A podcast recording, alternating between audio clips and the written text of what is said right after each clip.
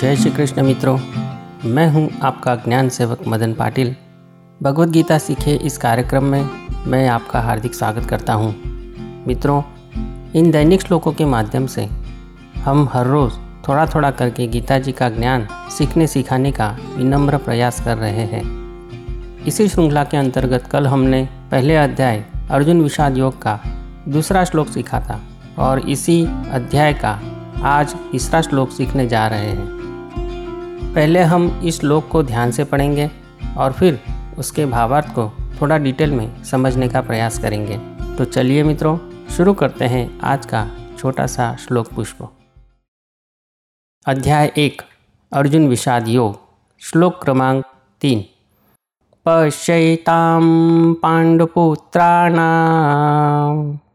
आचार्य महतिं च मुम् व्यूढ़ां द्रुपदपुत्रेण तव शिष्येन धीमता तव शिष्येन धीमता। अनुवाद। हे आचार्य, आपके बुद्धिमान शिष्य द्रुपदपुत्र दुष्टद्युम्न द्वारा विवाकार खड़ी की गई पांडवों की इस बड़ी भारी सेना को देखिए। भावार्थ। मित्रों, पिछले श्लोक में हमने जाना कि धृतराष्ट्र ने अपने सेवक संजय से प्रश्न किया है कि उनके पुत्रों और पांडु के पुत्रों ने कुरुक्षेत्र के रणभूमि में क्या किया। उसी प्रश्न का उत्तर देते हुए इस श्लोक में संजय कुरुक्षेत्र की रणभूमि का वर्णन करना शुरू कर रहे हैं। संजय कहते हैं कि राजा दुर्योधन अपने रथ से उतरकर अपने गुरु से मिलने गए। मित्रों, हम जानते हैं कि दुर्योधन पांडवों से द्वेष करता था और अब अपने सामने शिस्तबद्ध खड़ी पांडवों की विशाल सेना को देखकर उसे झुंझलाहट महसूस हो रही है। इस विशाल सेना को देखकर वो मन ही मन जल रहा है और वही मानसिक द्वेष और झुंझलाहट व्यक्त करने के लिए वो अपने गुरु के पास गया और अपने गुरु को ही ताना मारते हुए बोला कि देखिए गुरुदेव, पांडवों की इस विशाल सेना को देखिए, इसकी विरोचना आपके ही सिखाए हुए आपके शिष्य धृष्टद्युम्न ने तैयार की है, जो कि आपका मित्र द्रुपद राजा का पुत्र है। तो मित्रों, दुर्योधन ने द्रोणाचार्य को ताना क्यों मारा, इस बात को समझने के लिए हमें उसके बैकग्राउंड को पहले समझना होगा। मित्रों, द्रोणाचार्य जी महर्षि भारद्वाज के पुत्र थे। उन्होंने अपने पिता ऋषि भारद्वाज के उपरांत अंगिरस ऋषि से भी शिक्षा प्राप्त की थी। द्रोणाचार्य उस समय के सर्वश्रेष्ठ धनुर्धर माने जाते थे। उन्हें अनेक दिव्यास्त्रों का भी ज्ञान था। महर्षि भारद्वाज से शिक्षा ग्रहण करने के दौरान उनकी मित्रता पांचाल देश के राजा द्रुपद से हुई थी। विद्याभ्यास करते करते दोनों ही घनिष्ठ मित्र बन गए।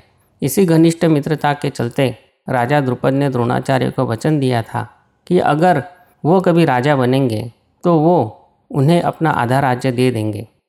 मित्रों, गुरुकुल की शिक्षा समाप्त करने के बाद दोनों ही अपने अपने जीवन पथ पर आगे बढ़ने लगते हैं। यहाँ द्रोणाचार्य का विवाह कुरुवंश के कुलगुरु कृपाचार्य की बहन कृपी से होता है और विवाह के बाद उनके घर पुत्र जन्म होता है, जिसका नाम अश्वत्थामा रखा जाता है। द्रोणाचार्य वेदाभ्यास पारंगत, शस्त्र और शास्त्र दोनों ही में निपुण होते हुए भी एक सादा सरल जीवन जीते थे। उनके पास धन की कमी हमेशा बनी रहती थी। गरीबी के कारण उनकी पत्नी और पुत्र दोनों को वे सुख साधन से संपन्न जीवन नहीं दे पाते थे। अपनी दरिद्रता से हताश होकर एक दिन उन्हें अपने मित्र राजा द्रुपद की याद आई और वे मदद की आशा लेकर उनसे मिलने पांचाल राज्य गए।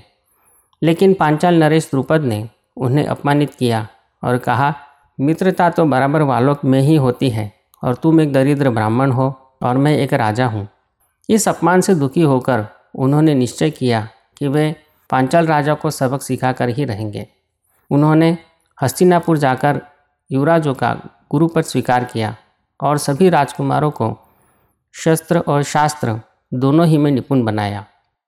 उन्होंने गुरु दक्षिणा के रूप में द्रुपद राजा को बंदी बनाने का कार्य अपने शिष्यों को सौंपा। गुरु की इच्छानुसार पांडवों ने राजा द्रुपद को युद्ध में पराजित किया और बंदी बनाकर अपने गुरु के सामने लाकर खड़ा कर दिया।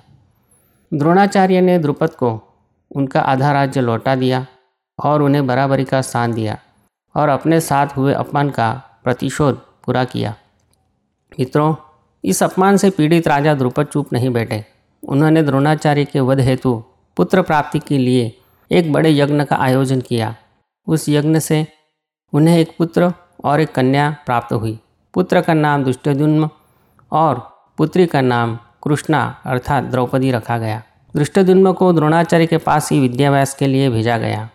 यह जानते हुए भी कि धृष्टद्युम्न का जन्म मेरे वध हेतु ही हुआ है, फिर भी उन्होंने उसकी शिक्षा में कोई कमी नहीं की और अपनी प्रतिष्ठा के अनुरूप ही उससे सभी नीतियों, शास्त्रों, शस्त्रों में निपुण बनाया।